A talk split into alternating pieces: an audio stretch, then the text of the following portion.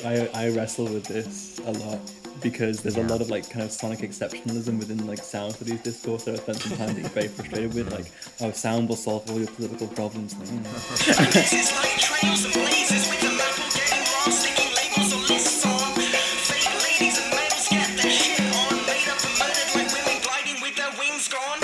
What is going down, everybody? Welcome to Owls at Dawn. We are just two dudes from Southern California who studied philosophy, politics, and religion around the world and decided to start a podcast where we could bullshit with impunity. I am Austin Hayden-Smith. And I am Troy Polidori.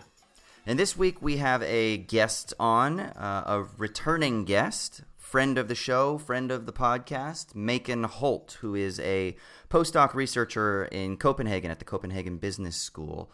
But don't let the title of Copenhagen Business School fool you into his research. If you guys remember from episode, what was it, Troy, 122? Is that what we said? I believe 122.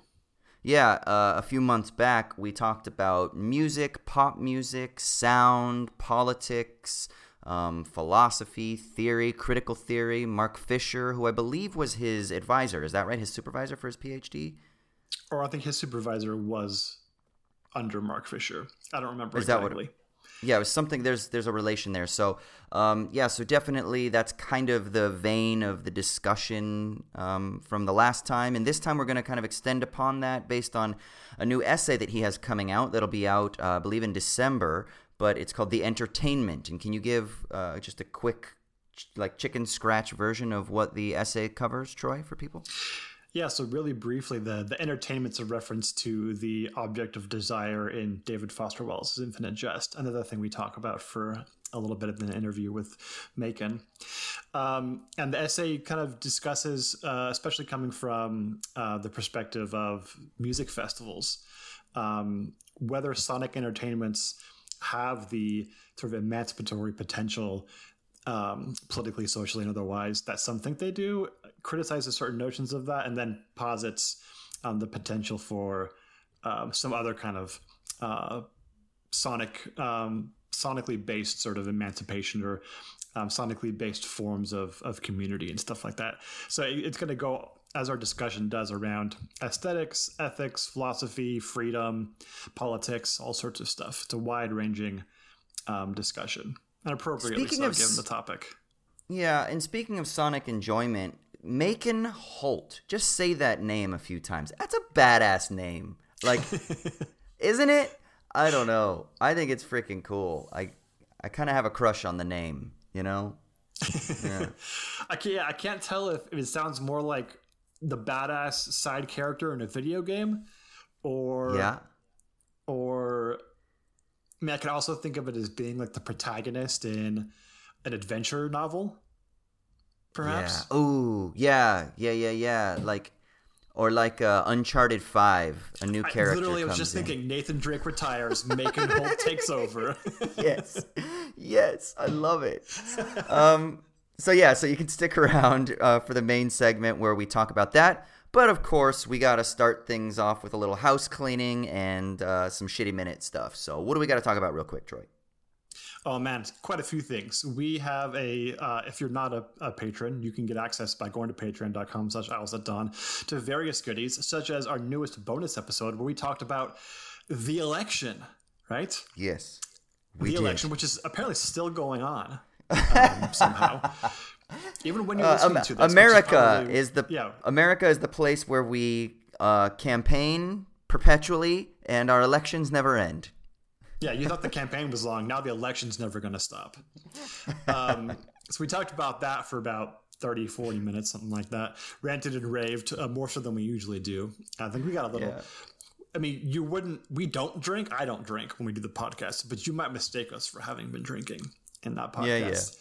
Yeah. So we did that. You can get access to that by becoming a patron. You can also get access by becoming a patron to the ability to help us choose our next patron-sponsored episode. So we put up a post on patreon.com to have you suggest certain topics. We collate them together, make some adjustments where necessary to make them, as general as we can so that we can have some freedom in how to explore the topic at hand. And then we put up a poll and the patrons vote on it. So I believe by the time you're listening to this, the poll should be up. Is that correct, Austin? That is correct. So if you are a patron, go make sure you vote on the poll. If you're not a patron, then you can get access to that at patreon.com/owlsatdawn. Yep.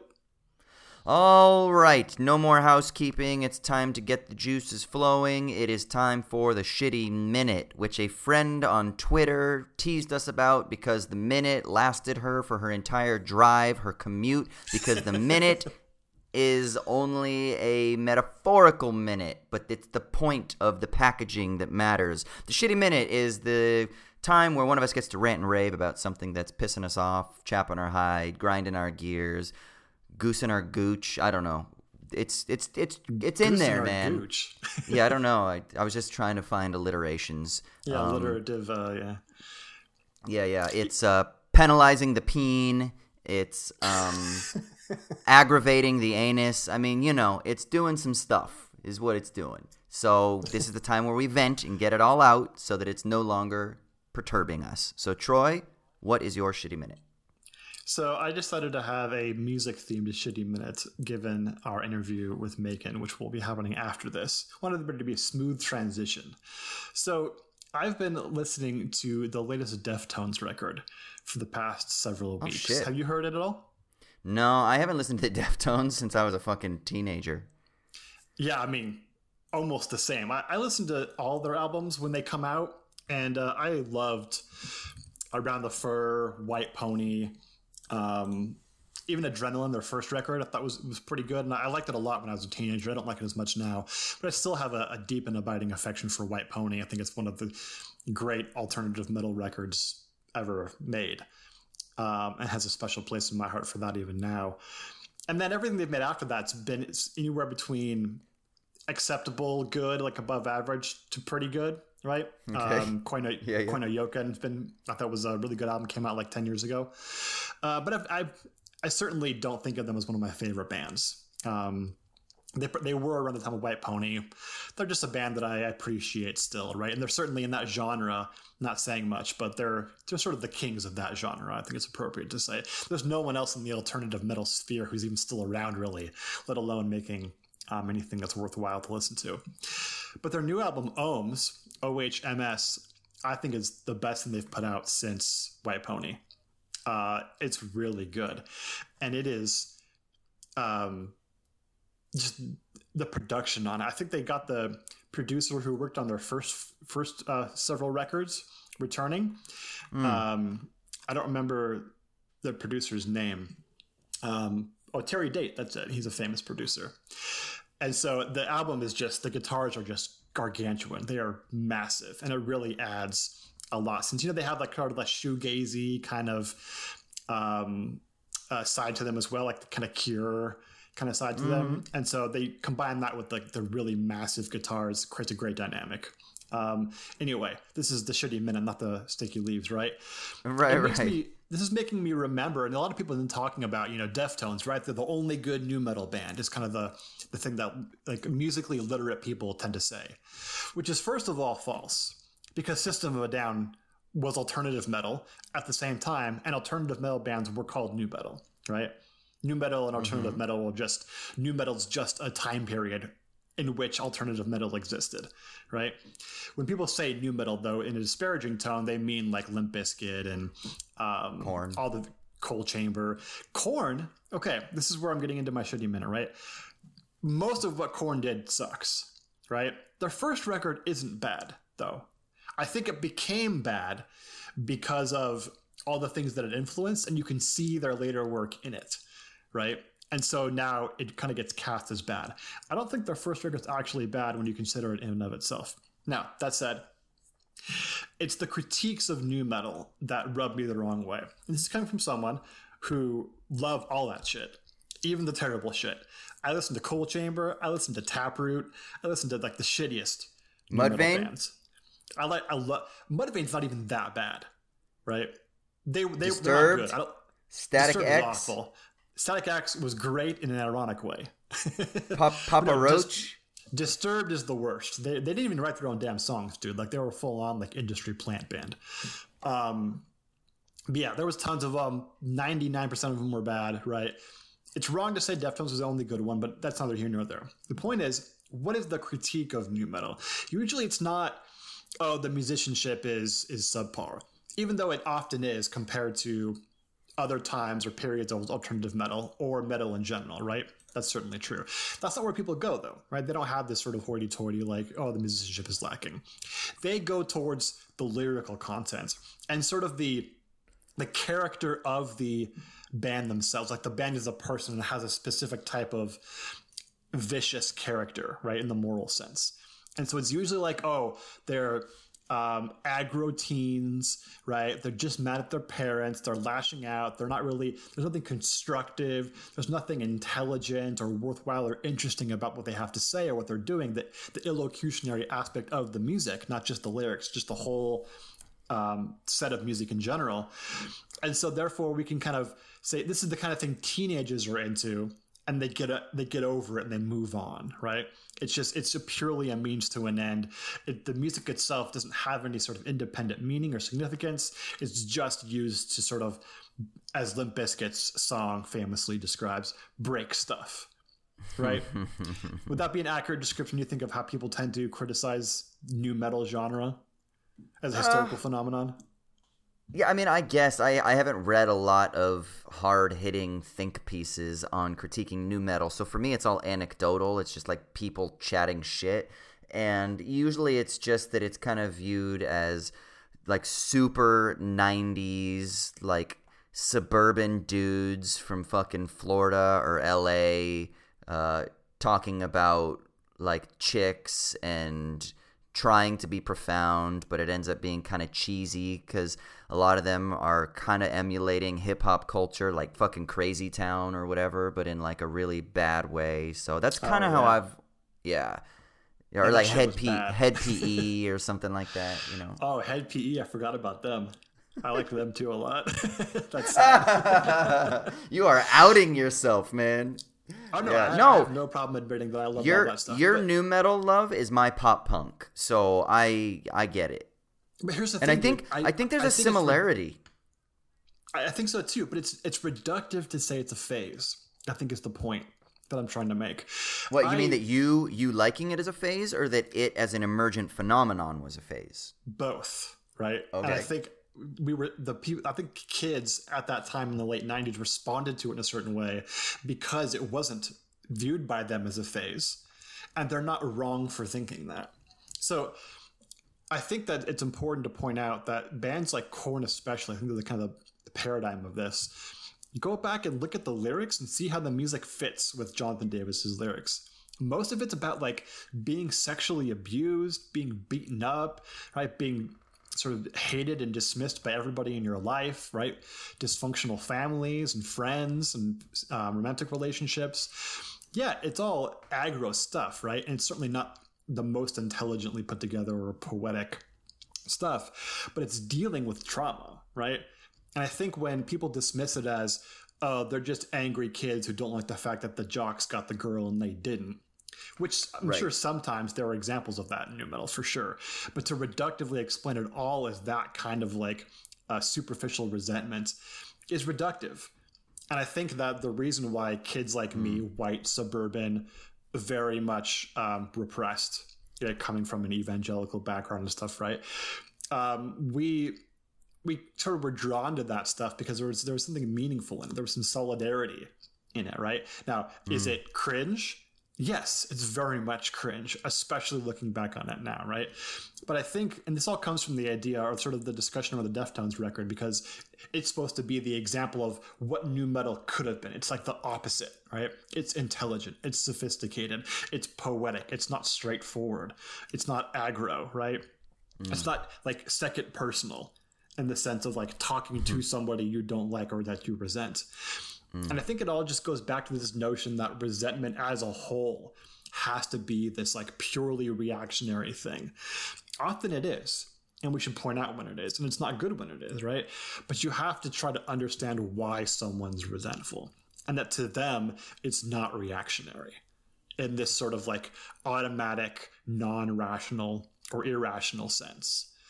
And this is going to go into a discussion we're actually going to have later with Macon, which I like the sort of confluence here about trying to understand things from other people's point of view. And I don't think people do that when they have these very superficial, reductive critiques of nu metal. Is it bad? Yes, except for very few bright spots. But the reason is not because it's reactionary. That's not a helpful way of discussing it. And that's certainly not how I think any other genres would appreciate and being judged as well. Yeah, see, I never had a nu metal phase. I like, obviously, when Limp Bizkit was on like MTV, that was the thing, right? And Fred Durst was larger than life, and what's his name, Jonathan from Korn, Jonathan Davis, yeah, like he was huge. And then like fucking, you had Head, and then what's the other guy? The guy that's become an evangelical Christian now, in Korn. No, there was Monkey, the bassist, but that's not him. I thought it was Head. Was it not? Oh, maybe it is Head. Yeah, I think he lives in Southern Orange County, like in my neighborhood. So like it was a thing to like care about Korn because he was like a local dude. Same with the guys from Linkin Park, the bass player from Linkin Park. I can't remember his name right now. Fucking. Also, a band that, while often Phoenix? Cringy, is that his name? Wasn't bad. Yeah, I mean, like I never, like those are the names that I know, and I listened to a couple of songs from Mudvayne, and I know like Evanescence, and obviously POD because they had that one song, and they were kind of like the safe Christian version, and like, you know, the I feel so alive for the very first time, and I think I could fly, like that shit. Oh, I remember God, those, I hate that song. and that Evanescence song, what Immortal or whatever it's called, like, oh God, you know, I can't remember.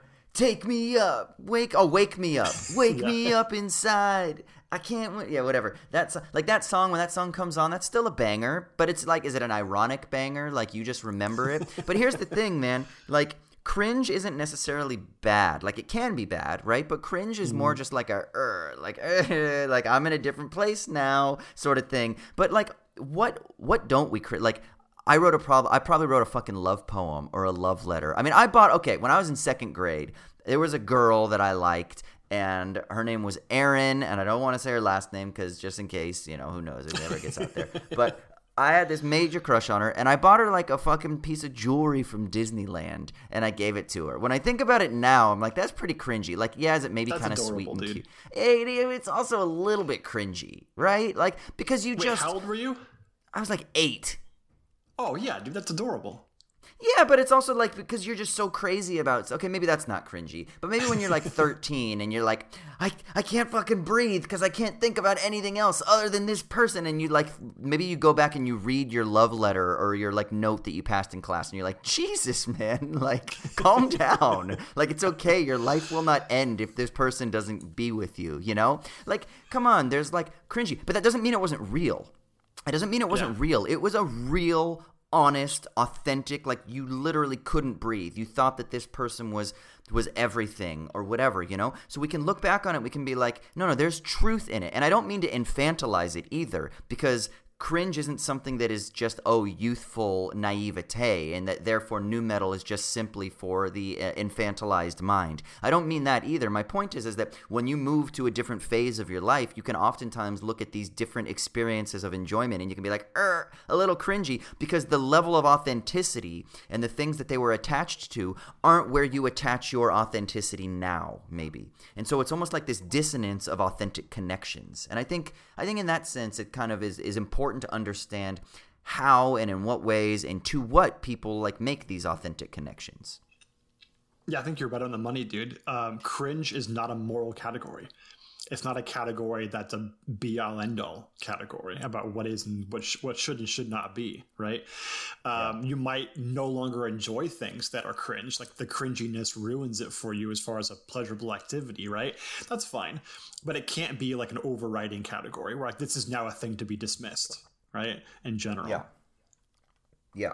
I just thought of a really good cringe. My first band, from when I was 15 to 22, I wrote like 9 songs about this one girl that I was totally crazy about in high school.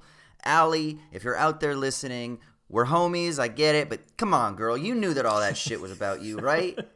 Come on, man. I was crazy about this girl from like fucking 16 to, and I couldn't get her out of my head to like 21. I was like a mad crush. I mean, obviously I got her out of my, no, but like I had a mad, not till 21, but like 16 to 19, she was like the one, right? And whenever it was always like, that's not Allie, man. That's not Allie. That's not Allie. Allie was the one. So I can look back at these songs that I wrote when I was fucking 16 and I can be like, ugh, come on, dude. Chill out. There is life after that. Dude, speaking of cringe high school bands, have I ever shown you the demos of my high school band?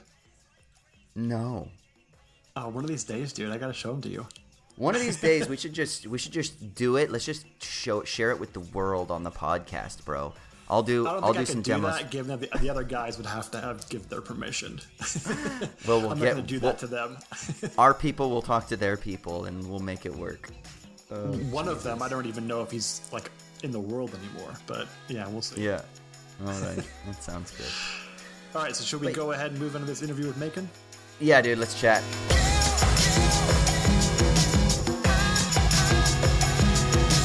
All right. So thanks, everyone.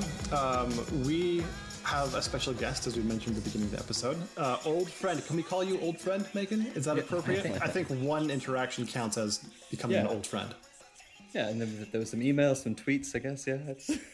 Yeah, listen, we're all friends on social media and shit like that. In this day and age, that's fucking intimacy, okay? Yeah. But even more than that, I think you've garnered the title of friend of the podcast, which is an honorific that belongs to what, like Michael Burns, Telly. There's only a couple of people who have that designation. That's right. Well, I await my badge in the mail. Yeah, I mean, it also might include like a FBI arrest once you enter the States at some point, but you know. I'm just not that. Okay, yeah, we'll see. Sedition. Yeah. So, Austin, do you remember did you happen to look up what episode Macon was on previously? I didn't. I believe it was in March. All I know is I believe it was in March. Does that sound right? Sounds about right, yeah. So before the lockdown, do you think, or was it right at the beginning of it? I mean, it would have been right at the beginning of it. Yeah. I remember because I was living in my old house because I've since moved, and I found an email from March where he sent us his book. So I'm assuming that that's when it was. Okay, interesting. So that feels like it was March 60 million years ago. But so I have it here. It does. It was episode 122 on April 8th that we posted it. So it was a couple of weeks into lockdown there. Yep, sounds good. So yeah, that was approximately 55 years ago in world historical time. So we'll probably have to catch up on how your grandkids are doing, Macon, and you know. Yeah, I've been dead for some time now, actually. So it's quite insensitive you bring it up. Yeah, it's a real dick moves here on Owls at Dawn.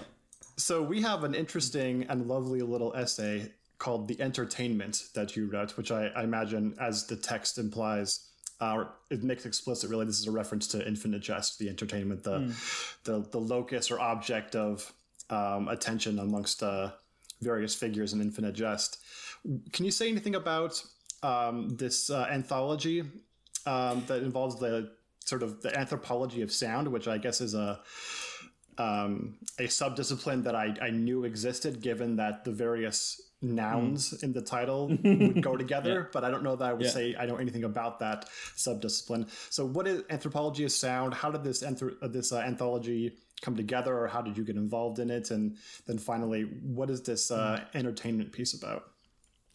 Yeah, so the Anthropology of Sound collection is this handbook from Bloomsbury that was edited by a professor at Copenhagen University called Holger Schulze, who's originally from Berlin, and I've worked with him on a number of little projects over recent years, mainly because he's a kind of musicologist that does things a bit differently. He's more in a thing which they call sound studies, which itself is kind of an offshoot more of like literary theory and critical theory, actually. So he's like brings a kind of novel or like a more textual, more philosophical approach to musicological and sound-based research, and this notion of the anthropology of sound was something he kind of put in the subtitle of a previous book of his called The Sonic Persona, where he kind of explores what you know how sound it produces a difference in identity. And in this, he thought, how do we, you know, he likes to draw out from particular instantiations and stuff. And so he was commissioned to put together this this anthology with some great other collaborators like the sound theorist and sound artist Salome Vogelin, who writes lots of stuff about possible world theory and how that relates to sound. And there's people like Melissa Van Dry, who writes about food, and he has this kind of recurring motif in the titles of like definite articles and an object. So like the headphone, the file, the plaza, the home, and then. While I was helping as a research assistant on this book, he was like, how about, I just read this book by you about sonic entertainment, basically. Why not write a chapter on the entertainment? I thought, okay, I can do that. Also, that's a reference to a book I've written a bunch about, so I'll write more about that book. Yeah. So, yeah, the approach is actually, he kind of came to us with this formula of like... sort of a kind of schematic methodology of we start out from a case. In my particular instance, it was this bizarrely tame music festival in Sweden. And then we kind of theorize about that, referring to like kind of theoretical frameworks, and then also going into a kind of historicized past of this phenomenon, and then trying to bring it back into what you imagine a future should be like. And the theoretical framework that kind of came to me, maybe because of what I was reading at the time, which was... Lyotard's libidinal economy was libidinal economics, which is it's a fun way into this strange event.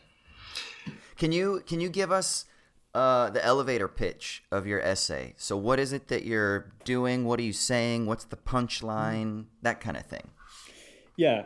So yeah, I guess the simple version of it would be that this essential dynamic of capitalism, where it seems to both deterritorialize structures but then also re-territorialize them, is somewhat mimicked in rites of passage within these kinds of societies. And you find that in music festivals, particularly because it's about this sort of search for intensity or some sort of self-obliteration, which then kind of recuperates itself as you kind of as a kind of like middle-aged concert goer going back there to like relive some glory days, I guess, but with a very firm identity about it. But then it's not just that; it's more like looking at this general abstract principle, and then how sound kind of illustrates the limitation of enclosure, but also the kind of enunciation of force that produces a space in itself. And so it's like a kind of multi-level look at this dynamic of deterritorialization and then re-territorialization as constitutive of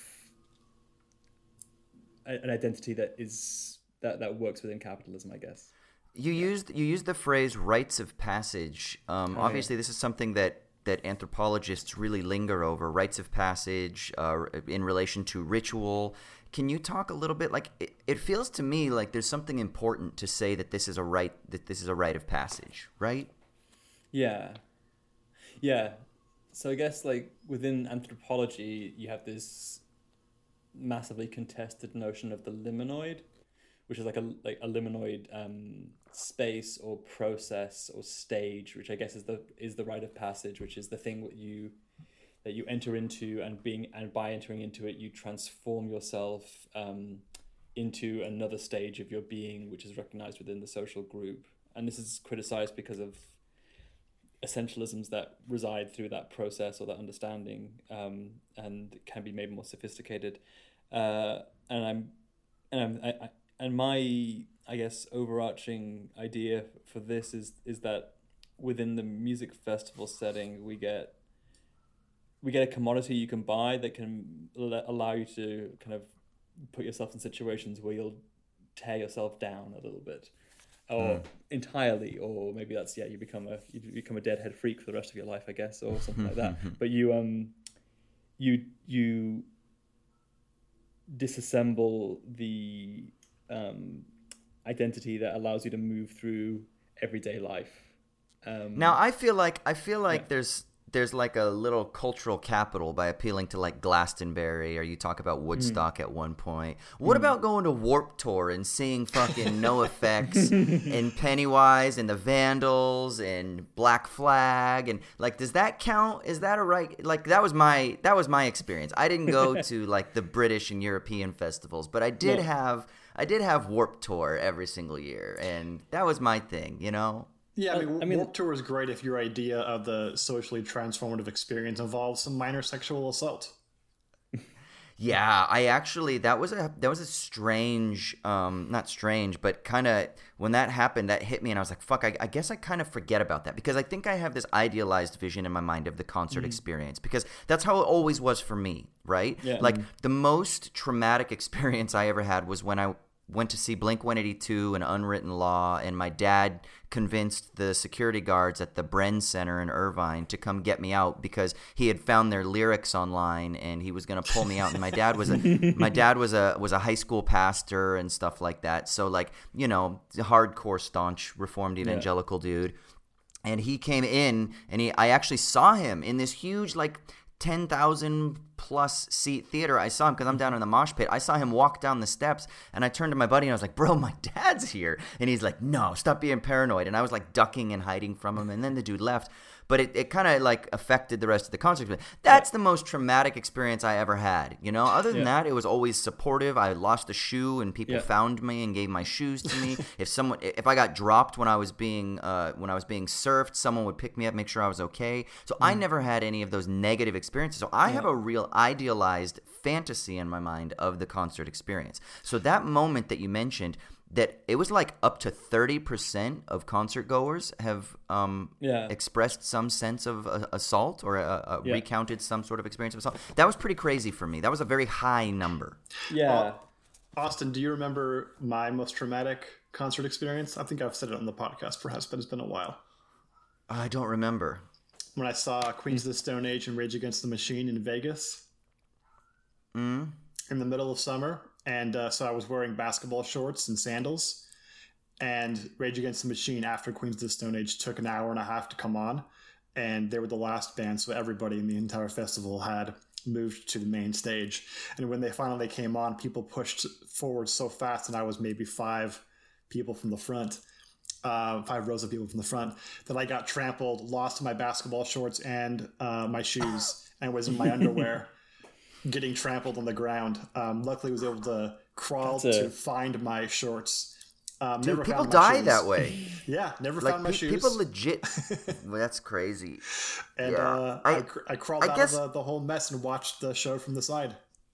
Yeah, like that's like you can almost laugh about that now, but like literally people die like that. I forget. See, that's the thing is when I think about all these like these rites of passages in my mind, like I even like how you were talking about how you're like I'm recounting the moments like of my teenage experience of when my identity was disrupted and then it kind of came back and even that you're like you know now that you're kind of romanticizing the I don't know, I wouldn't say the intensity of that experience. Yeah.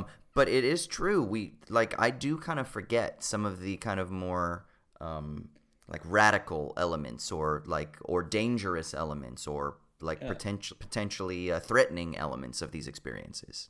I think it's I guess like from where we started, I mean it's these things are entirely contextual, and I think that's also the one of the larger points is that the relative like danger or safety of these things has to do with the world outside the festival. Right. Like it comes in with it.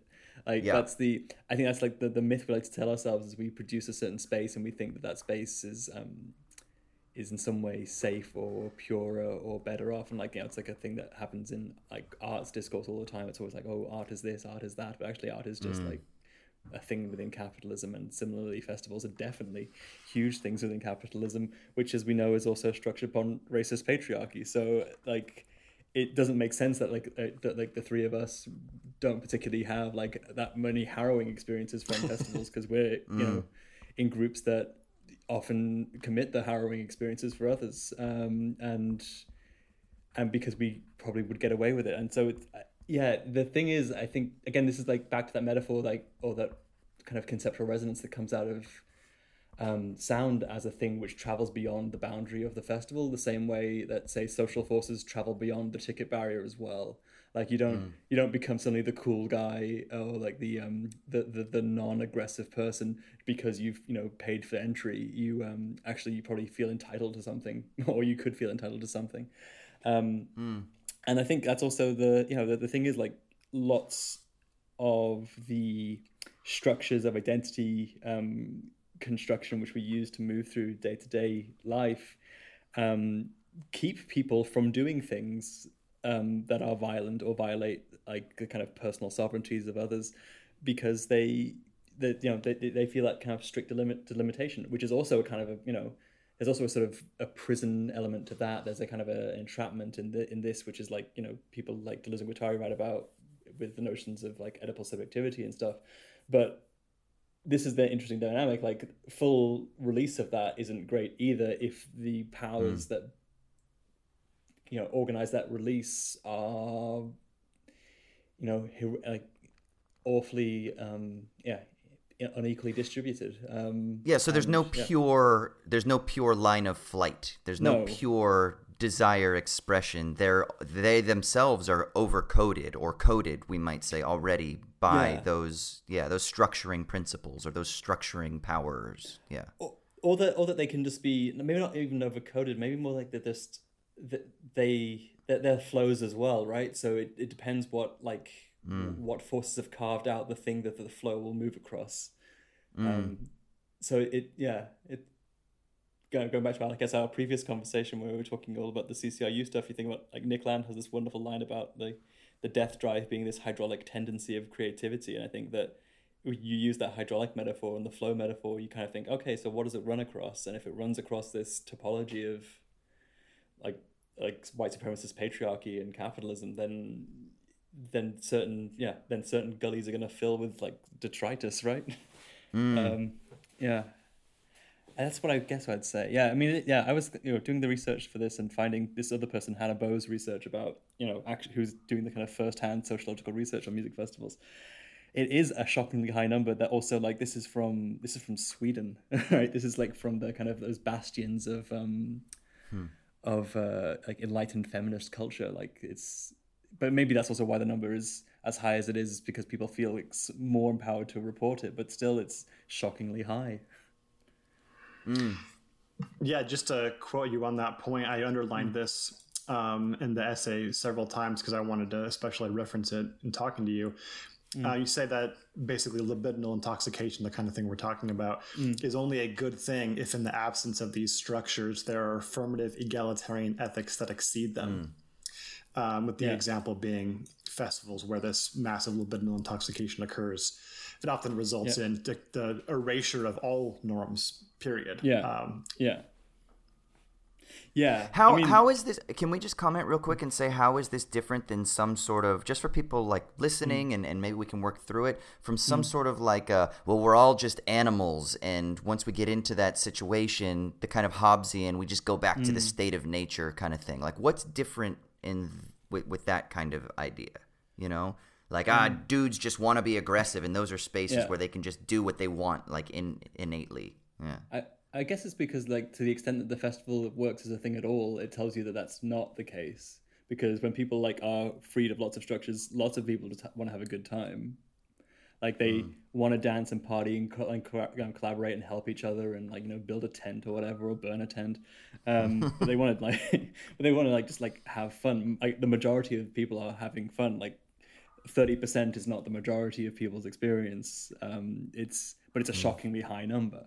So I would say that there's no true nature revealed in any of this. There's more like, I would say, just like what we're seeing more is how force can gather within, well, can be carried forward by certain tendencies that pre-exist the circumstance.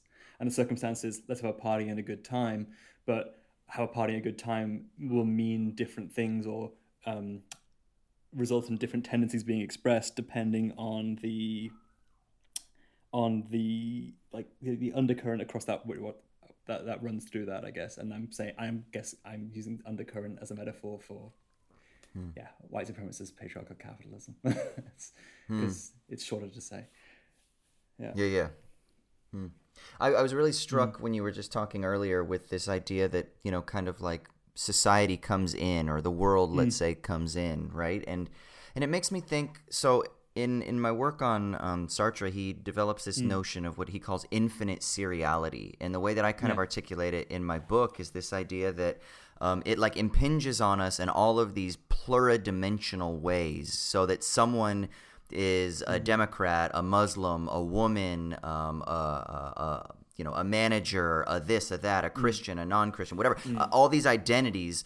I don't know if she would be a Muslim and a Christian, but you know, you take a singular body, and that body has this kind of like multifarious set of quote identities that kind of form this entity, and she moves through those different identities, and those identities kind of expand and contract in intensity based on maybe on a time when she's near a mosque, she's kind of quote more Muslim, whereas on Monday maybe she's more manager, and maybe when she's in a relationship with her partner she's more of a lover or whatever, right? And it makes me think then that, okay, so when you have these spontaneous moments or these ecstatic experiences, these sites of deterritorialization, they only deterritorialize some of those intensities, or some of those intensities to certain degrees of intensity. And so when you go into this space, those other identities are still there. They still form as like not just only constituent on the body, but also as constitutive of how that body moves through those spaces in relation to all the other bodies who themselves are composites of these kind of like infinite serial relations on them. And that's one of the things that I was thinking. So like the romanticization of like the event or something like that is great, because one maybe element of that pluridimensional serial set of relations can be dissolved, or maybe a couple of those can be dissolved, right? But not all of them are, right? And as soon as you come home from the protest, as soon as you leave the picket line, as soon as you get out of the festival, you have bills that land on your table, you have family trauma that you need to deal with, you have responsibilities, whatever, and those things don't go away. They still haunt us at all times. And then they probably also then inform the articulation of your of the going into that as well. Like I think they will be propelling that in certain ways as well. Like, you know, it's the evening you spend, you try and get a little bit drunk to get rid of some sort of stress or frustration. You become a terrible company for other people, right? Right, because it's not. Yeah, because I guess that's the thing. There's no free or released state, and I guess this is like that's I think the really important insight of Lyotard's book, like, which I think, you know, is clearly written as a response to the kind of philosophical naivety of Anti-Oedipus, which is like, no, you don't just get to be free when you let go of these structures. You're just I think actually that was beautifully put before with the reference to the Sartre concept of seriality, was it? Because they are different elements that impinge from different directions at different times at different degrees of intensity, which then to the extent that they can be disassembled, are disassembled to different degrees, and the non-static nature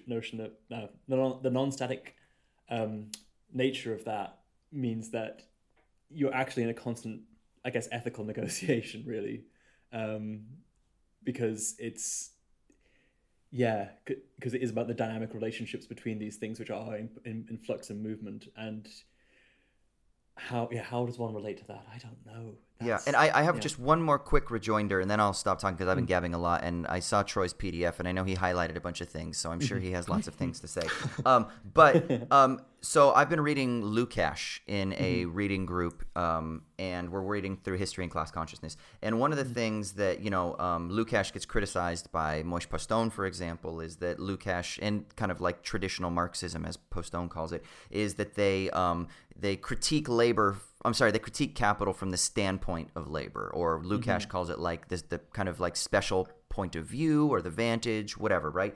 And so this makes me also think then that this is also a critique against not just the anti-Oedipal romanticization of desire as a pure line of flight, but also we could then critique something like The Party. You could critique the group, maybe in Sartre's sense, you can critique class-based politics, because they too are contaminated, right, by these serial processes. And I know that a lot of people that are like staunch, kind of maybe more traditional Marxists, class-based Marxists, they don't like to hear that because they want to valorize the standpoint of labor. They want to romanticize – well, maybe they don't want to romanticize it, but they end up romanticizing the position of the working class from having some sort of achieved this, as Lukács calls it, an objective scientific perspective, right? That their method is the true method that has somehow allowed them to see the objective truth of the reality of capitalist exploitation. And so what I wonder is what we can learn maybe from Lyotard and what you examine here is that actually that purity, that position itself is always already contaminated, right? Yeah. And that it's really a kind of self-aggrandizing and self-legitimizing narrative to kind of posit that you even have that kind of vantage in and to and against the world. Yeah. Yeah, that's like that's like a concern that haunts much of my work, like how on earth can I possibly like comment on the enjoyment of others?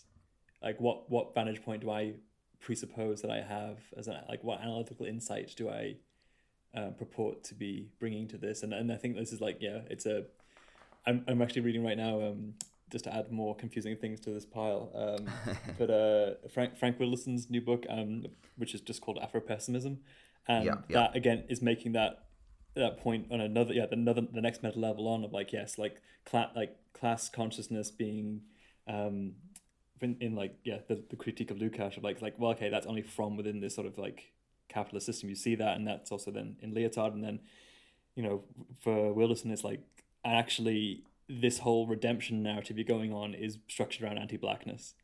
So, and that's like foundational to this form of social organization and also the form of its critique. Like, okay, that's so, yeah, like this notion of no pure position, I think it has to be like brought far more into like cultural analysis in general. And I think a lot of effort's been made with that, but there's always this kind of reliance that, theory will win out in some way. It'll actually theorize itself into that position eventually. But I think it has to be, even more self-critical. Yeah. Yeah, so if I could step back for a second, I do want to talk about this this idea of the no position. But before that, the discussion that we were having, it reminds me a bit about something that Austin and I have been discussing a lot on the podcast lately.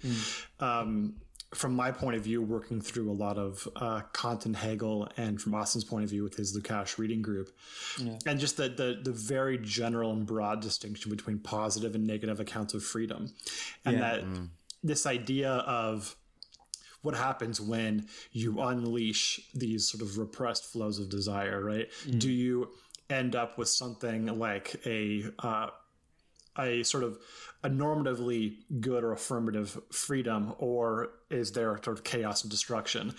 And it seems like what you're pointing to is, well, you got to look at the interpenetrating system that's producing that context, right? That's going to let you know whether or not you're having a kind of a freedom you would want to affirm or deny. And oftentimes, and especially given the context that we're talking about here, they're going to be bad, right? Because what's left over when you take the mask off is just like a face burnt to a crisp, right? To use a very unfortunate metaphor. And so to tie that back into positive and negative accounts of freedom, it strikes me that, I mean, this is just the classic problem of freedom in like German idealism, right? Do you take the sort of classical empiricist account of freedom as being almost exhausted by the sense of negative freedom? Well, that's when you get this philosophically naive sense that you can unleash desire, and then that's sort of you've achieved the good, right? Or it's the closest you're going to get to the good. But if you take the sort of Kantian and Hegelian account, Hegel has this great phrase, it's a mistake to think of the intellect being in one pocket and the will in another, by which I think he means free will is really just acting for reasons, or specifically the right reasons. It's not some sort of purely negative account. Now that I think ties into this question of positionality, because what we'd want to reject in Kant and Hegel is sort of the, like in Kant, the teleology of reason, and in Hegel, many things that are similar to that. And so maybe this idea of thinking about, well, what can we actually say to people in different contexts who have different positions, who, especially as three white guys, we would want to, and this goes into even just our discussion that we've been having recently in the podcast when we're going through Marcus Gabriel's book, Fields of Sense, when it comes to modes of his concept that he borrows from Frege, modes of presentation. And that it seems like maybe you can retain the positive account of freedom in the sort of Kantian Hegelian style and marry it with a pluralism of reason, and that if you can somehow achieve that, then you would have something like this ability or capacity for constructing the ethical domain that you're talking about, that you mentioned in this essay, that could undergird a positive construction of society that would allow you to have, you know, unleashing flows of desire that would be positive. I don't know, that's a lot, but I'm just tying together all the different things we've been talking about the last few weeks, and it seems to all coalesce around similar things. No, that's a really exciting group of things together. I think that the way that I guess want to articulate that is, I think that it's very much like why I thought it was interesting to bring ethics into this discussion, when I basically start off with basically an aesthetic critique of the festival, is like, again, to collapse these two things to a kind of a place where I think there's some sort of useful relationship between them, and that being that, you know, this kind of this notion that there's this fundamentally unreasonable thing about the kind of aesthetic gesture, or like the moment of aesthetic judgment, because you will never be able to fully justify this to anybody else about why this is a preferential way of being. And I think that's then ties into like one of the things about like a position we might find an ethical way of being in the world, or being in the festival, if you will. No, don't do that. Heidegger never wrote that part of being. No, never. just being in the party. Anyway, is that for that what we might consider that to be a ethically virtuous position in this will not be necessarily virtuous from the standpoint of the system. I like, you know, kind of like thinking about Bataille's notion of evil, right? It's this thing which is, you know, it's the thing that criticizes the status quo, like it is, you know, completely synonymous with evil from the standpoint of the status quo. And so like there will be people who will be upset by ways of being that that affirm a different form of social organization. Like the kind of classic example of this is like the Public Order Act of 1988, I think, in the UK, or maybe it's like the early 90s instead, where they which was basically a piece of legislation that was introduced to shut down illegal warehouse raves, ostensibly because of reasons of drug abuse, but really it's like actually because this is a form of social organization that was not engaging with like the reproduction of capital. Is like people buying like a little bag of ecstasy on a weekend and then just like dancing their ass off to music. So you have this like law in the British like statutes which specifies, you know, like music characterized by repetitive strong beats as being an illegal characteristic if it's played in a certain location. And that's the degree to which you have this desire to try and curtail different ethical forms of organization and social interaction, because once you have that taking place, you start to lose control of the production of values. Maybe. I mean, I think every like what was I going to say? Every like early Blur song kind of sounds the same. Does that count as repetitive? Like, are they gonna... How broadly are we interpreting this statute? Yeah. I think from the perspective of a conservative minister, yes. Yeah, I would say so. I'm kind of thinking of a few other kind of related things here, and I wonder, because this also kind of, I'm gonna get back to sound here, but let me see if I can kind of rabbit trail my way there. Okay, so we're talking about this distinction between like negative freedom and positive freedom. And I really love what Troy just said a minute ago. I think you said something about a potential for a pluralism of reasons. Yeah. Is that what he said? Yeah. That's really interesting. So Ray Brassier has written a critique of this essay by a scholar named Suhail Malik, who wrote an essay called Ontology of Finance. And in the Ontology of Finance, Malik basically argues that finance operates kind of irrationally, we might say, a sort of unreason, right? I can't remember exactly how he calls it, but it's like something about differential. It's not just the price differential, but it's like the mechanism of price differential, which is kind of, we could think in terms of like Derridean terms, like difference is where he draws from, right?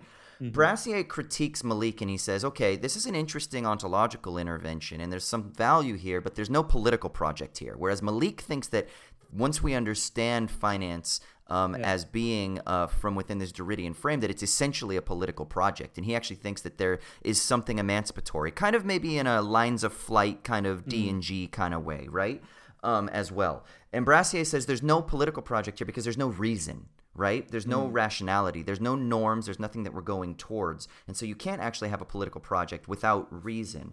And so then this is making me think of like Contalmaescu, who Brassier is kind of, you know, like they're one of the four horsemen of speculative realism. I know they've distanced themselves from that. But so one of Maescu things, and I've been thinking about, I think Maescu also kind of fetishizes a notion of negative freedom with his idea of hyperchaos, which he says it basically rejects the principle of sufficient reason, right? And Frank Ruda writes about this, and he says that the reason is because necessity, if you have a principle of sufficient reason, that implies some sort of necessity, and necessity is unthinking dogmatism. It's unreasoned dogmatism. So I'm thinking here, so if you've got Maescu's negative freedom, hyperchaos, rejection of a principle of sufficient reason, because reason is unthinking and leads to dogmatism. That's one critique of reason and kind of support of negative freedom. Ruda then kind of critiques Maescu and says, but he actually sneaks in his own kind of like his own principle of sufficient reason, which is that everything is contingent. But anyway, that's kind of neither here nor there. And then you take kind of Brassier's critique of the idea of like lines of flight or like a politics of differentiality. Would this then like allow something potentially theoretically, we don't really know, we haven't finished the book, but of a kind of pluralism of reasons to allow for some kind of ability to mitigate of certain power structures, let's say those serial power structures, from engaging in the re-territorialization of flows? And so if we have a politics like that's a pluralist politics of reason, does that get us out of the kind of Maescu critique of a principle of sufficient reason that is like a universal status, and then also makes sure that we don't kind of fall into the lines of flight kind of politics of differentiality, and then doesn't also kind of like put us into this like dogmatic position where it's like, no, here is a status of reason or a way of reasoning by which we determine what is the political. Is there a way that maybe a pluralism of reasons allows us to have a kind of positive theory, a way of almost like forcing some sort of collective action around reason, rationality, norms, values, et cetera, et cetera? Does that make sense? Okay, and then real quick, and then how that fits into sound, you talk about how sound – I know, I'm sorry. How sound is kind of like I don't remember exactly how you phrase it, but it's towards the end. But how sound to me is like the kind of physicality. I was thinking sound is like the materiality that is like imminent to and like, let's say, beneath or more fundamental than even the semantic or any of the formal notions. So yeah, I know that's a lot too, but that's kind of what my mind was like. I was really intrigued by how sound. Because we think of it as being sort of like just irrational, but maybe there's a rationality to sound, or a way that sound can fit within this pluralism of reasons. Does that make sense? Yeah, I think that makes sense. I think like it actually weirdly the last bit kind of helped me kind of make it together a little bit because I think it's not just like I think the model falls short when you have this notion of a multiplicity of reasons between like sort of political subjects, because that's just too simple a picture, because it doesn't quite capture what we're going to call a human being, for lack of a better term, is because it's also about like, you know, this, you know, kind of the base materialism that comes up is like the play that Steve Goodman has on Bataille's thing of like, you know, this underlying materiality which is of course revealed or emphasized or, you know, intensified in the interactions with sound, tells you about processes that have their own kind of reasoning system, even if it doesn't become semantic. Like, it's like bodies behave in particular ways following from kind of reasonable, you could decode it in a certain way. And that also then relates to this overlaying of semiotics and then systems and then institutions and then economies and so on and so forth. I think certainly, this notion of, I mean, also it does sound like you probably should read Infinite Jest, apropos our conversation off air. But there's that notion of, like, because, like, what's beautiful about that book, and I guess Wilder's writing in general, is, like, he's quite good at making sure everyone has their reasons. That they're taken seriously. And, you know, even when it's kind of funny, but it's like, you know what, there's a rationale.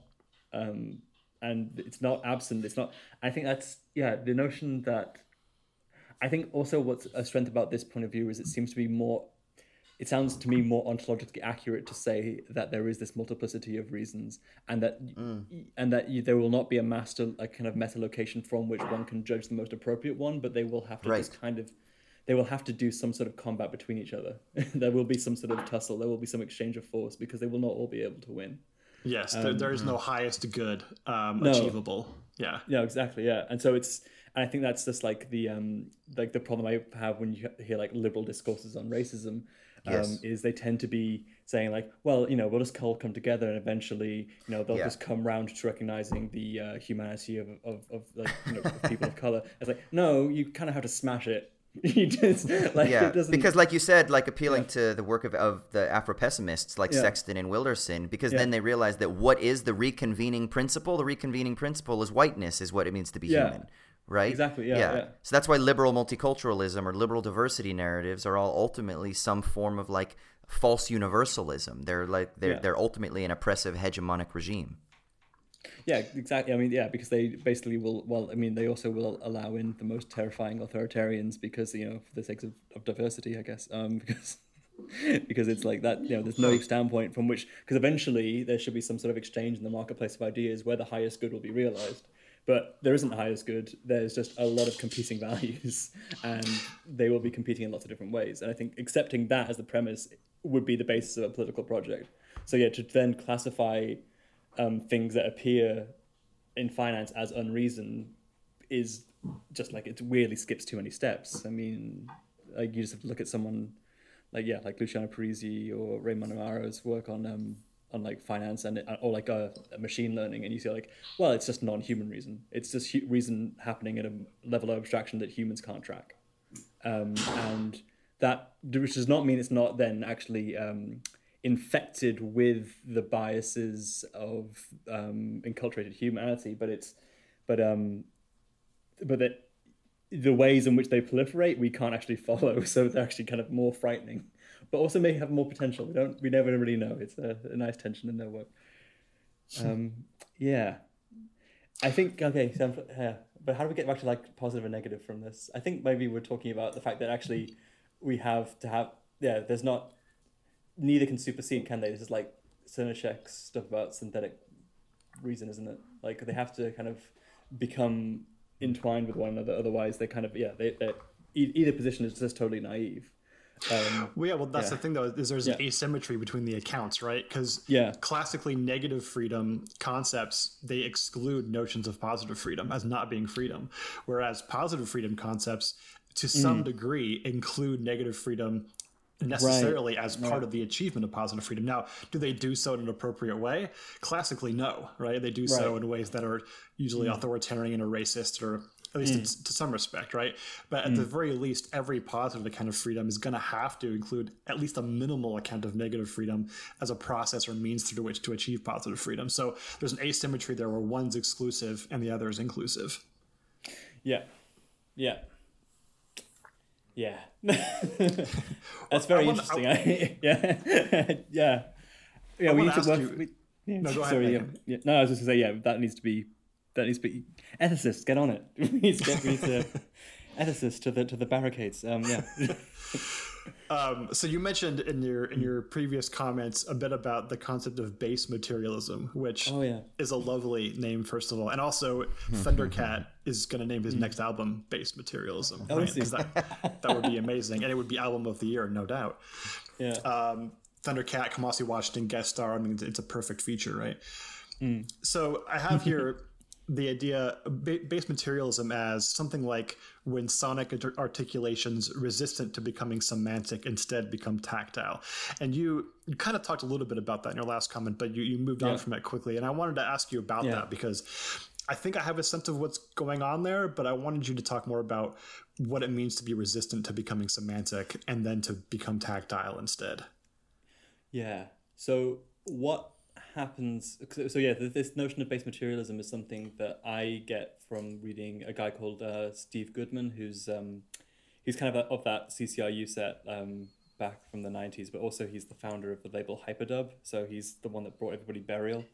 But he's also a philosopher, and he wrote this book called Sonic Warfare about 10 years ago now, and in this he kind of riffs on this concept he's borrowing from Bataille, which in Bataille's critique of Marxism, saying that the base within that was kind of an idealized concept, and he wasn't getting base enough to actually get to what real materialism would be. And then it's kind of a riff on that, playing with this notion of the physicality that's implied by the experience of base frequencies, is emphasizing a kind of bodily experience that by just virtue of experiencing it problematizes the processes of like semantic understanding. And that's because you follow this through a frequency spectrum thing, like you're going to be looking more towards the mid-range to find things that are articulable as semantic concepts and like words. Like that's where what's classically called reason exists. And then every kind of experience which is outside of that space is kind of regarded as base for being base, for example.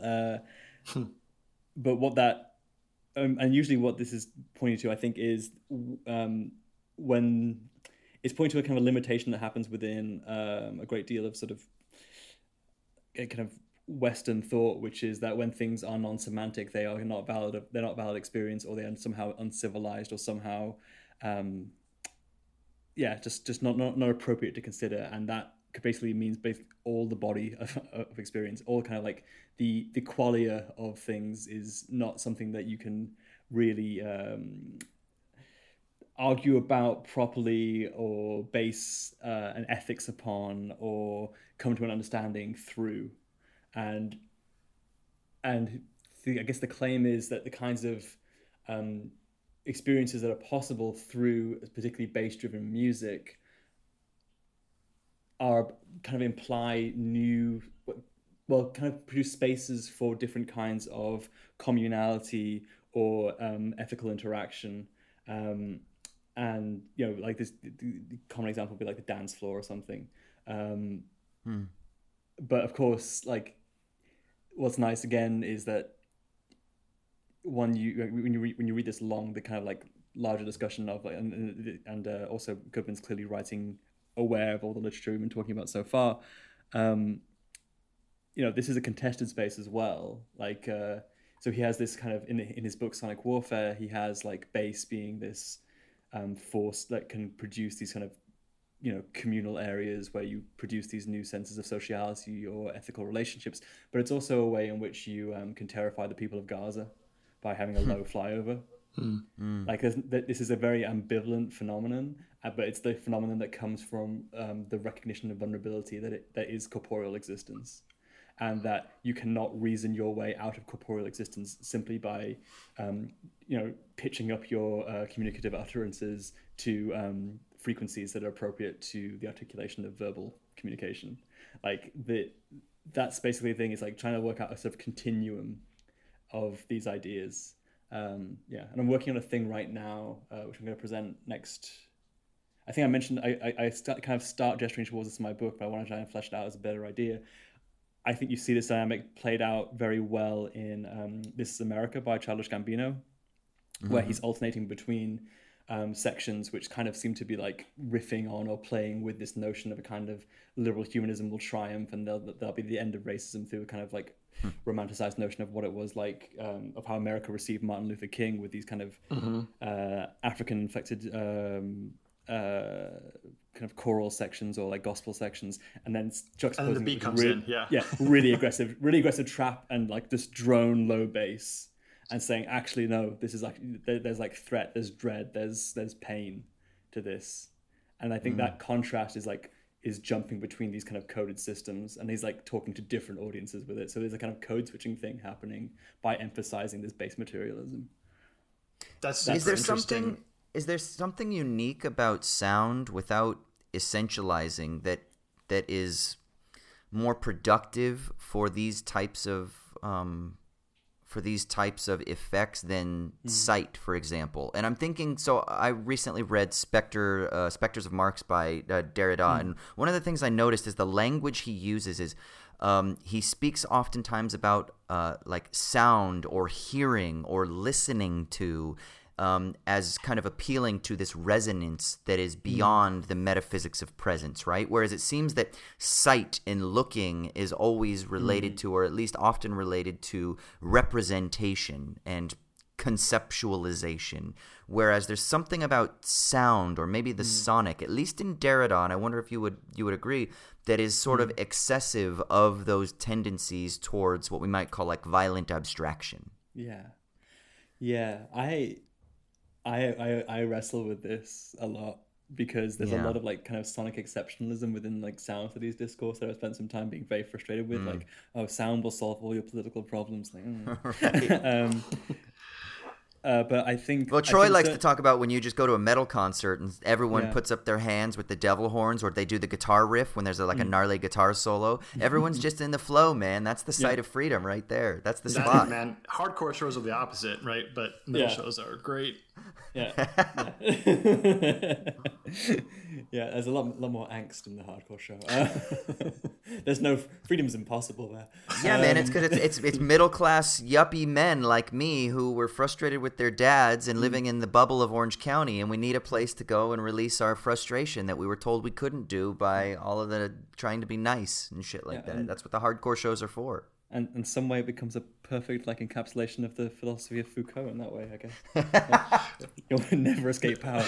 No, I mean, we're joking here, Mika, but I think that what you're calling base materialism, or what's being called base materialism, can also be called riff materialism, because especially in like doom metal, the riff plays a pretty similar role. I think the what would I say about this? What does sound have? I think any kind of aesthetic experience has the capacity for all the things that we're talking about, but I think they all have different tendential qualities that allow them to be more easily or more readily amplified in forms that we find to be socially coherent or semiotically coherent. Like, it's very difficult to get people dancing to a painting, but I imagine it can happen.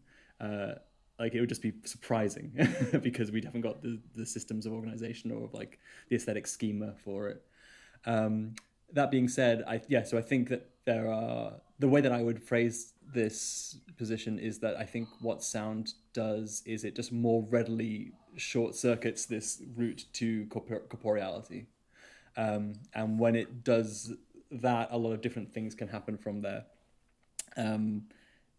And I think a lot of that has to do with the kind of vulnerability that happens when you're made to be in some way, maybe just effectively conscious of your body as a body in the world affected by forces, which I can think is like which can be the excitement of the riff, or it can be the excitement of the drop, or it can be the terror of like the drone. I mean, does this relate, Troy, to the Kantian sublime in the third critique? This is something that Deleuze draws from in Difference and Repetition to think about thought as being something that excites from the outside, right?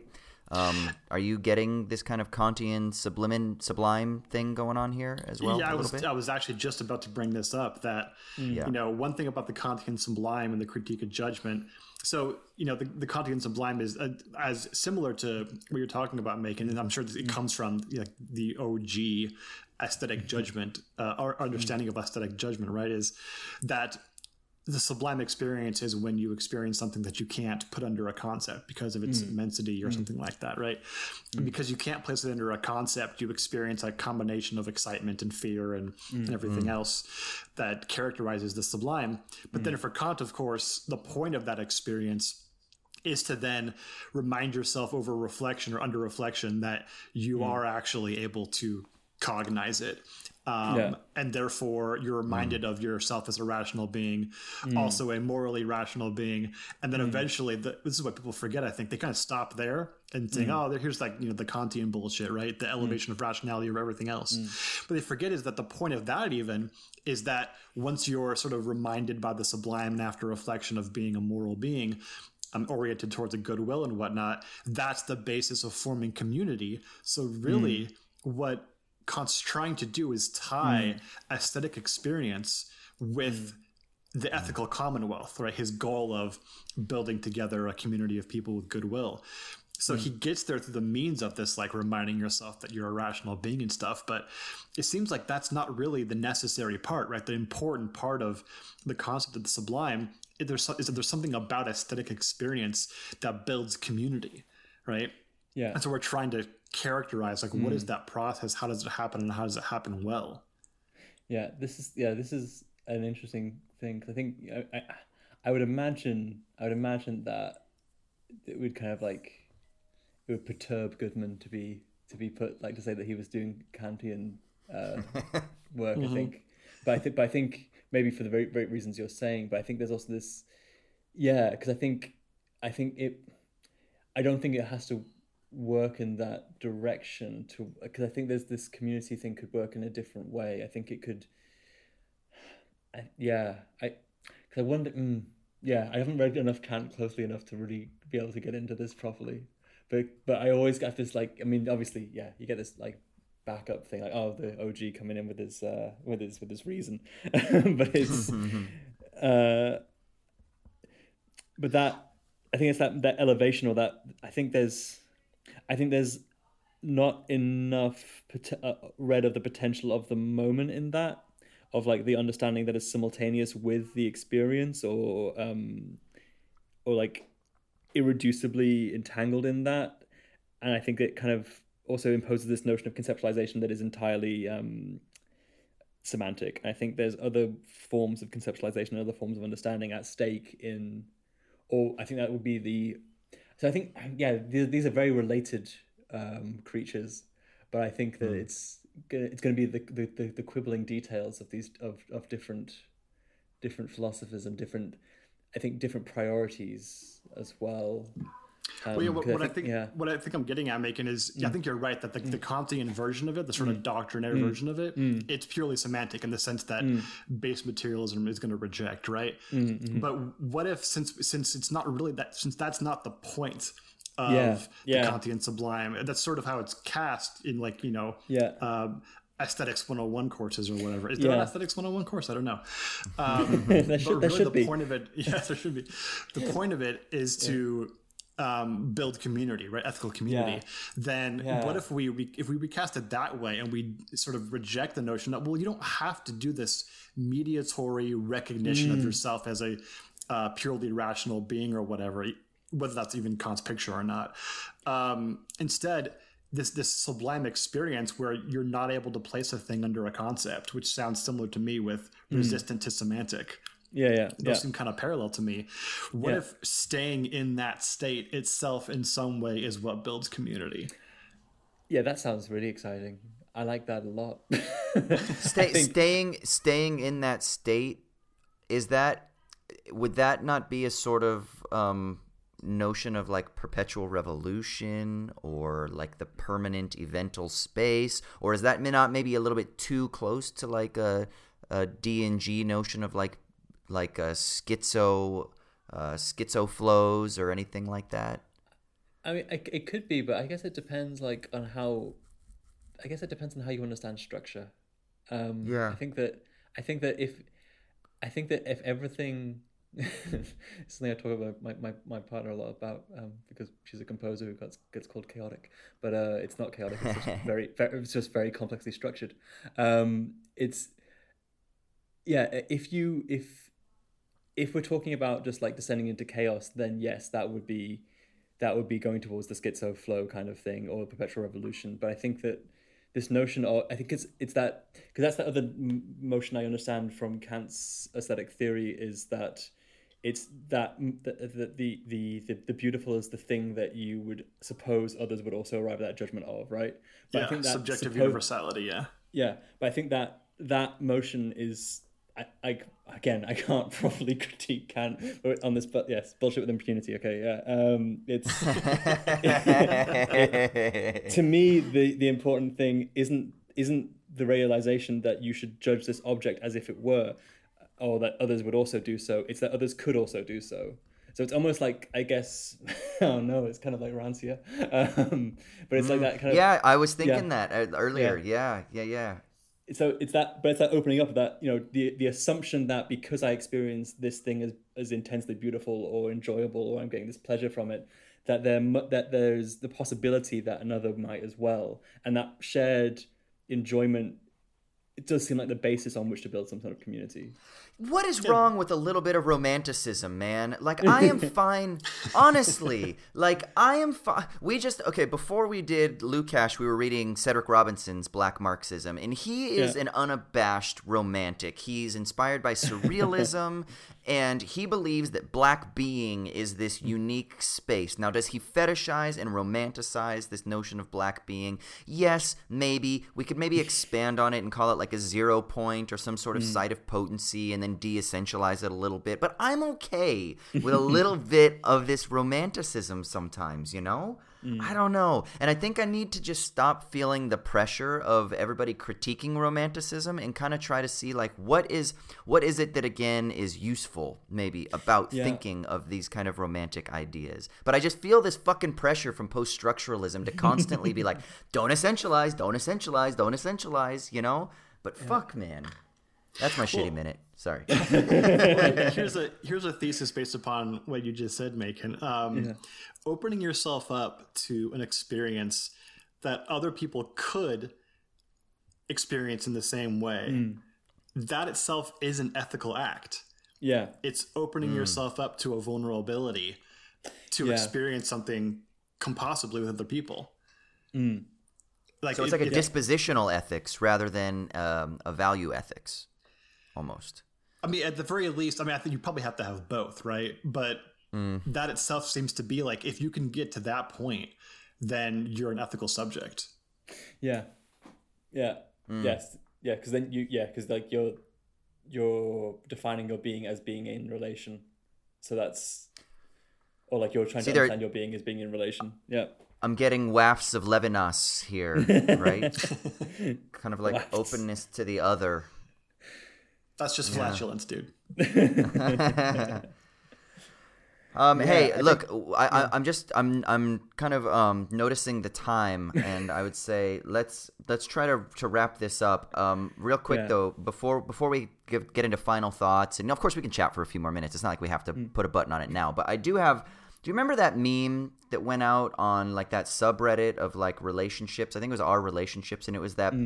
That I think it was a woman who's a physicist, and she was like, I'm in a relationship with a Hegelian. Yeah. Hey, Macon, is that what it's like with you, with your composer partner? Is she... She's like the physicist. Can we get her on next time? Is that would be good, actually, yeah. People should just listen to what she has to say. You have the composer and the theorist, right? And like she's just constantly like, come on, it's just about the music. And you're like, no, but you don't understand sonic flows. Okay, I'm just teasing. That'd be the wrong composer. But go ahead. Final thoughts and things like that. On like, go ahead and like I said, you don't have to rush it up now. But I'm just I'm mindful of the time at this point. Yeah. I'm good, but I also like I'm good to talk more. So I if there's anything else, I kind of wrote the thing, so I don't really know what's in it. I guess one way to maybe sum it up, Macon, is this is consistent also with the formal structure of your book that we talked about last time that you were on, where you're attempting to see in something like the music festival, right? Both the dangers and the, I don't know, what hopes, ambitions, positive ambitions. Like, yeah. Can you sum up just really quickly? I think we've talked a lot about the dangers. What's the hope or positive ambition for Sonic Entertainments in your mind? I think the hope would be that it is I guess like something like a communities of vulnerability coming out of it, like recognition of your shared fallibility and vulnerability and the need for care to emerge in those situations. I think and that to be like the basis of ethical life, and then perhaps a positive political project, and that not only that it's like preventing harm in those ways, but also like that this is to produce sites of enjoyment, to produce sites of pleasure that again aren't conditional upon some other justification, but the fact that enjoyment is enjoyment in itself, and that seems to be a thing worth protecting. Because it can be because you're aware of how it is for yourself and how therefore it could be for others. So that's what I think what it could teach you is the commonality of enjoyment and the preciousness of it. and that the preciousness also is entangled in its commonality. Yeah, that's awesome, dude. And that's why you should listen to 100 Gex. 100 Gex. Yeah. Do you know them, Macon? No, I don't know them. Oh, it's like hyper pop, the crazy, like electrospastic chaos music. Right, I gotta write it down. I just wrote it down too. That's a sticky leaves for everybody. How do you spell Gex? Gecs. Okay, 100 Gex. Awesome. Oh yeah, you'll shoot, Macon. Yeah. Thanks so much, brother, for joining us and chatting with us. If you write anything in the future, send it through to us. If you want to chat, it'd be nice to get you on, periodically throughout here, and we can keep kind of expanding these conversations. So, like you said, like there's so much more we could say, but also we could stop here and, we say this a lot, but we'll just put an ellipsis at the end rather than a button. Well, yeah, that'd be. I mean, I'm glad to have. Connected with you guys because it's really fun to talk. It's conversations you don't get to have all the time at the business school. Sometimes you find the pockets of them. I really loved this, Macon. Thanks so much for coming on. I mean, you kind of have a seat at the Owls at Dawn table like Elijah does at the Passover table, right? It's empty. We're waiting for you to show up whenever you want. Wonderful. Right, great. Man. Well, I'll be in touch with some virtuality stuff soon enough then. Deal. Thing. All right. Well, thanks a lot for. All right, cool. Well, hey. Well, before we go, where can people find you on the internet? Your work, plug your stuff. Do you have an academia page or web page? Whatever. Plug it all. I got an academia page, but I mean, you can find most of my stuff actually because of my weird name. I own MaconHolt.com, so it's all there because I have a website from the 90s. We'll put a link down below so people can click it too. Yeah. And if you want to hear me conversing with my composer partner, you can listen to a podcast called Truffle Pigs, where we just riff in a similar way like this, but for less time. Amazing. Truffle Pigs? Everybody riffs for less time than we do. Yes. But those are the main places to find what's coming out of my mouth or hands. Awesome. Oh, great. Yeah. Cool. Brilliant. Well, thank you so much, brother. Thanks a lot, guys. Avoid the plague.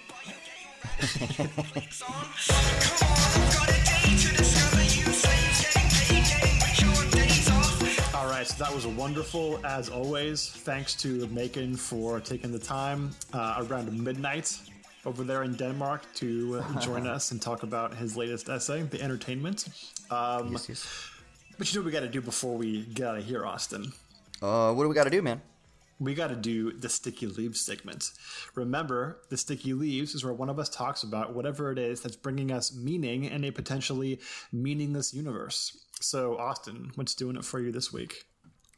All right, I'm going to try to avoid just falling into all of these like late neoliberal cliches that surround this topic. And I'm going to suggest something for other people to engage in, but also really I'm just going to kind of give my personal experience about it because it's been fantastic. But so I really enjoy meditating, right?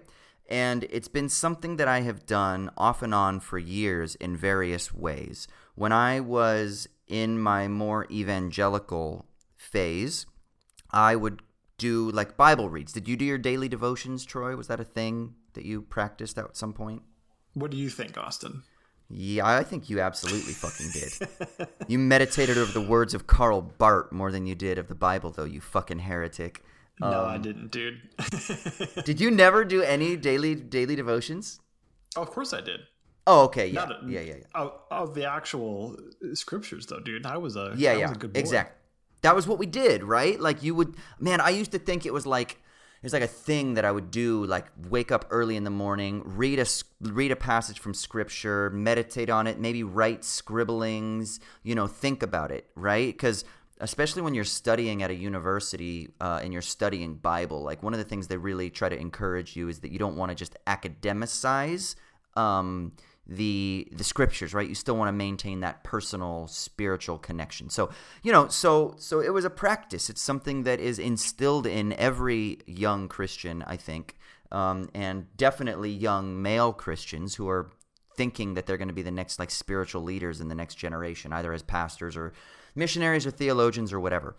So I spent a lot of time kind of doing that sort of thing. And then when I got into when I started to kind of like move out of my attachments to institutionalized religion or formal religion, we might say, then I started kind of like engaging and experimenting with different practices. I found some of like the Christian mystics and I started thinking about the ways that they would engage in their meditative practices and some of the work of like Henri Nouwen and Henri de Lubac, who are like these French Catholic mystics, and there was some interesting stuff that I was kind of exploring and trying to think about, like maybe a more what we call it like a poetic relation to the divine, to God.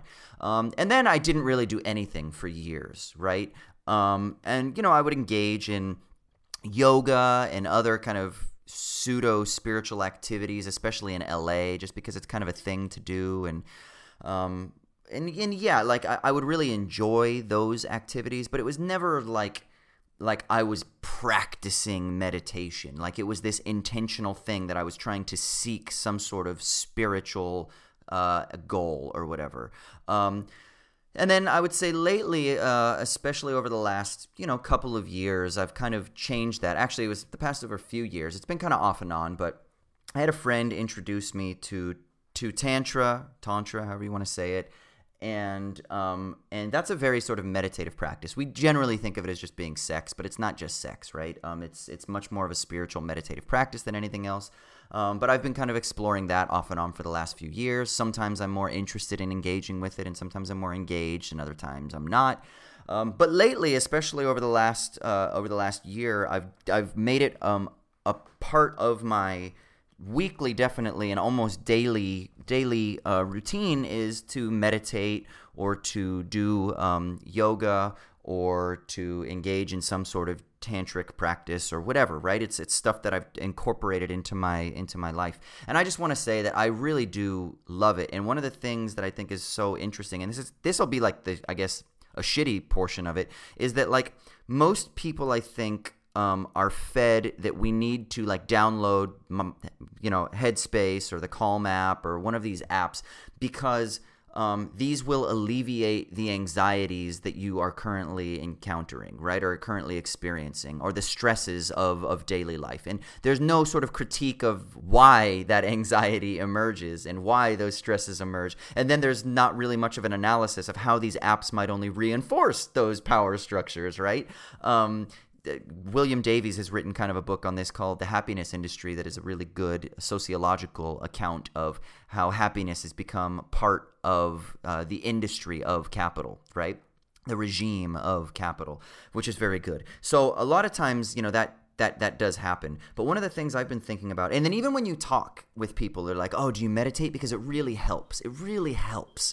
Well, helps what? Right? Yeah, helps with what? Helps with what? Like, what is it helping? And then why is there this instrumental view of these practices that aren't intended to be purely instrumentalized. Like, that doesn't mean that there is no instrumental value in them, but they're not intended to just simply be a thing that you do so that you can feel better, so that you can go to work, which is how the West kind of views all of its interventions, right? You take this pill to solve this problem. You do this meditation to solve this problem. There's no analysis of the problem, and then really it just purely instrumentalizes the thing in order to get you over the supposed hurdle, right?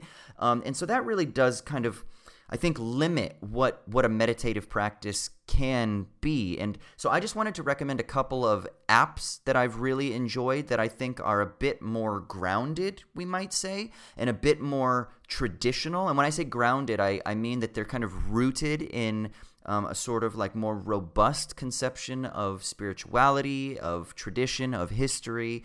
And so for people who are engaged in these kind of things, and this isn't to say that like the freaking Calm app isn't good. I use it sometimes to sleep at night. There's this really nice, you know, like stories that you can listen to, or these kind of guided meditations. They can be really nice, right? And the kind of like daily meditation in the Calm app, it's like 10 minutes, and it's really nice. And if you want to, if you're not really comfortable with meditation, or if you're new to meditation, or if it's something you just don't have a lot of time for, these can be great for like a commute where you're sitting on like a bus, or if you do have time at your house that you can do that. That's great.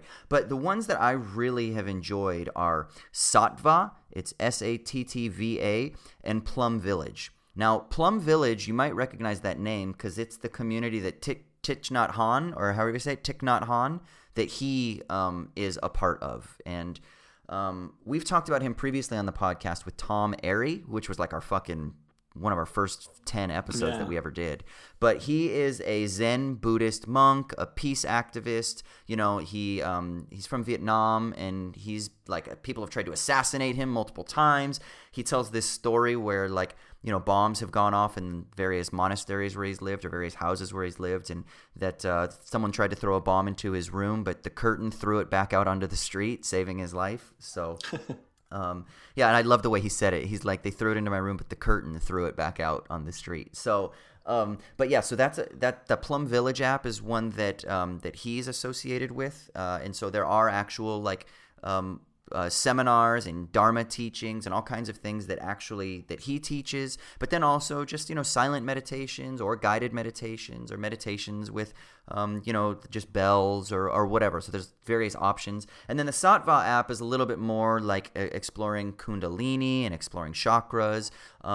But they're both really, I think, really nice apps if you're interested in kind of really exploring a more robust, I think, practice of meditation and spirituality. But it's something that I really enjoy, and there's no right and wrong way to do it. I think so many people are also stuck with, when you think of it in terms of instrumental terms, because it's meant to help with something, then it means that there's like a right way and a wrong way to do it so that you can get to the other side, right? So that you can be happy, so that you can reduce your anxiety, so that you can deal your trauma, so that you can find out who you really are, or whatever these kind of cliche things are that like the kind of like pop culture industry feeds to us. But I think that when you really kind of start to explore a meditative practice in these more robust ways, those instrumental forms of rationality recede into the background a little bit more. Not that they disappear entirely, but they can recede a little bit more, and it can really just be about something else. What can it be about? Well, I think it really varies from person to person, but for me, it definitely is much more of it's not really about trying to find an answer, but it's really about learning to be still, learning to kind of not be afraid of the flows of my body. Like, one of the things that I was, you know, you're taught in a Christian world is oftentimes to like deny the body, right? Deny the fluctuations, deny the desires, deny the passions. And that can come a lot of times with shame, with guilt, with fear, with resistance, with hesitancy to kind of express yourself. I don't want to say to be who you really are, because I think there is no essential who we are. There's always like the process of who we're becoming, but it's really kind of entangling ourselves in that process that is oftentimes denigrated in Western culture, and then definitely in Christian influenced knowledge regimes. And so one of the things that meditation does is I think it really helps me to kind of navigate through those stormy seas and to kind of become more affirming. And I can take my Deleuzianism into my meditation practices as well. So, you know, like, so whatever is your thing, I think you can make it your own. It doesn't have to be that you're following a strict guideline. It doesn't have to be that you're doing something to achieve a certain set of results, but you can do it for the sake of doing it, and you can actually find a joy in it. And that's not just with meditation, but also with yoga. And then also I think with like tantric practices, which can inform sexuality and things like that in various kind of lovely ways that kind of get rid of the shame and the guilt and the things like that oftentimes come from some of the pressures that we get in our knowledge regimes in Western society, and in particular if you do have some sort of attachment to a Christian past. So yeah, the Sattva app, the Plum Village app, I think they're fantastic. I would check them out, and yeah, that's kind of what's giving me life at the moment. So yeah. No, that's a lot of good stuff, dude. I have so many things I want to talk about, but I know we have to limit this because it's sticky leaves. Like, at some point, maybe we should read something and talk more about, especially this idea about happiness, which, yeah, I mean, I think in addition to obviously the relation of meditation being used as a tool for a more efficient capitalism, there's also, I think, even bigger than that, just the general idea that happiness is an end. That's wrong, right, in general, and that precedes capitalism even as a conception of sort of practical rationality. So that I think is a thing to address, and everything else I think you said is just right on the money about meditation. I myself have meditated for years. I find those apps to be more anxiety inducing. Well, so because they tell you. Yeah, like the Calm app in particular, I had to stop using it because – and like there's another one called Sync Tuition that I really liked, the introductory one. But when they tell you to like be positive and to be gracious and to have gratitude and to affirm these things, like sometimes I'm kind of like – it's a little bit too late neoliberal logic forcing me to feel a certain way, you know? Yeah, it's defeating some of the purpose of meditation as a tool in the first place, which is what it is. It's a tool. It's a sort of non-moral or morally neutral tool by itself, which can be used for nefarious or, you know, positive ends, depending upon the context and the use of it, right? Yeah. And it can be great if you use it to help yourself become more mentally healthy, but it's not by itself going to make you a good person, or even in any way on its own move you towards being a good person. Like you can make yourself a more effective dick by meditating a lot, right? The like boss or manager who meditates so that he can make firing his employees easier on him mentally, that might work. That might be totally effective, right? So yeah, there's an interesting connection between how that's used, how it's cast as a sort of inherently moral tool when it's definitely not. But that said, it's absolutely an effective and helpful tool used correctly, right? So yeah, I mean, I think I'm right with you all the way on all that. I'm gonna check those out. It was Plumville Village, and then what was it? Plum Village and Sattva. Sattva. Yeah, S-A-T-T-V-A. Like bodhisattva, but just the latter part. I believe so. Yeah. Okay. Yeah, that makes sense. Yeah. Yeah. No, I agree with you about the problem of happiness. There is this tremendous pressure to be happy, right? And that's partly what the Will Davies books talks about. Maybe we can like find a summation, like a review of it, like a LA Review of Books or something like that. And maybe we could use that, because that would be something to engage in. But yeah, there's this pressure to be happy. But the problem is that happiness itself is wielded as a sort of emotional resource. Or a sort of a bludgeon almost to punish and to discipline in society. And if you're not happy, then you are somehow outside the bounds of what is right, and therefore outside the bounds of what is normal, outside the bounds of what is good, and you are somehow deficient, and therefore you need to do everything in your power to correct your course and get back and be happy. And of course, and I think the secret is that you can't aim at happiness as an end. It's incoherent, right. So you're never going to achieve it. Exactly. It's loosely pulling the football away from Charlie Brown. And it fits perfectly with the commodity logic, which is something that Todd McGowan talks about in his book Capitalism and Desire, is that capitalism, it breeds dissatisfaction by kind of perpetually courting you towards these things that this is going to satisfy. The next thing is going to satisfy. The next thing's going to make you happy. This will make you happy. But it's this endlessly receding goalpost that you'll never be able to actually achieve. But what that does is that's very productive for the accumulation of capital resources, right? And so it's very productive and very powerful tool that benefits the already empowered. And so that's one of the fundamental problems, which is why I kind of go back to this a lot, man. I really love the notion of eudaimonia, not in terms of being translated as happiness, but flourishing. And I try to think about what this means to flourish. And actually, just the last little anecdote I'll share is the other day I was meditating and in one of the Plum Village practices, it wasn't Thich Nhat Hanh. It was one of the other gurus or guides or coaches or whatever. And he was saying, you know, these various things, like not speaking throughout, but it was a 20-minute meditation, and he probably speaks for about like 2 minutes total or a minute total throughout the entire 20 minutes, just giving little prompts. And one of the prompts that he gave was like, you breathe in and you're a flower, and you breathe out, and I can't remember what it was, but it was, and then the next one was like, you breathe in and you're a mountain, and you breathe out in this, and it was just these kind of natural scapes that he was like offering up. And when he talked about the flower, I oftentimes think about eudaimonia in terms of flourishing, and I think I've said this before, but it's sort of like bountiful, and I picture like a field of really colorful, like I don't know about daisies or poppies or something that are all just like sprouting up towards the sun, right? But that doesn't mean that there aren't fucking ants and worms and insects that are killing each other and the roots that are strangling the soil. Like, it isn't just this like, oh, it's peace and everything is in harmony. No, there's also tensions and violence and destruction that's taking place.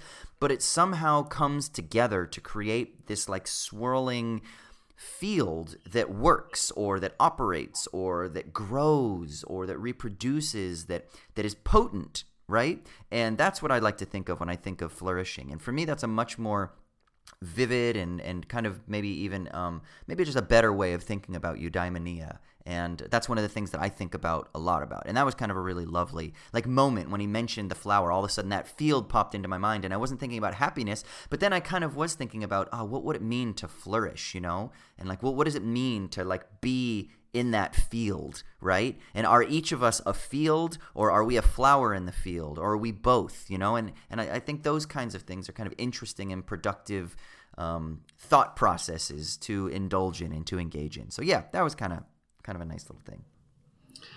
Yeah, that was beautiful, dude. Yeah. I got some issues with eudaimonia, but I'm not going to talk about them right now. Yeah, I mean, in the Aristotelian sense, it's certainly a much better account of it's translated happiness in a lot of texts, right, in Aristotle. But it's certainly a better account of something like human flourishing than our contemporary notion of happiness is. That's for sure.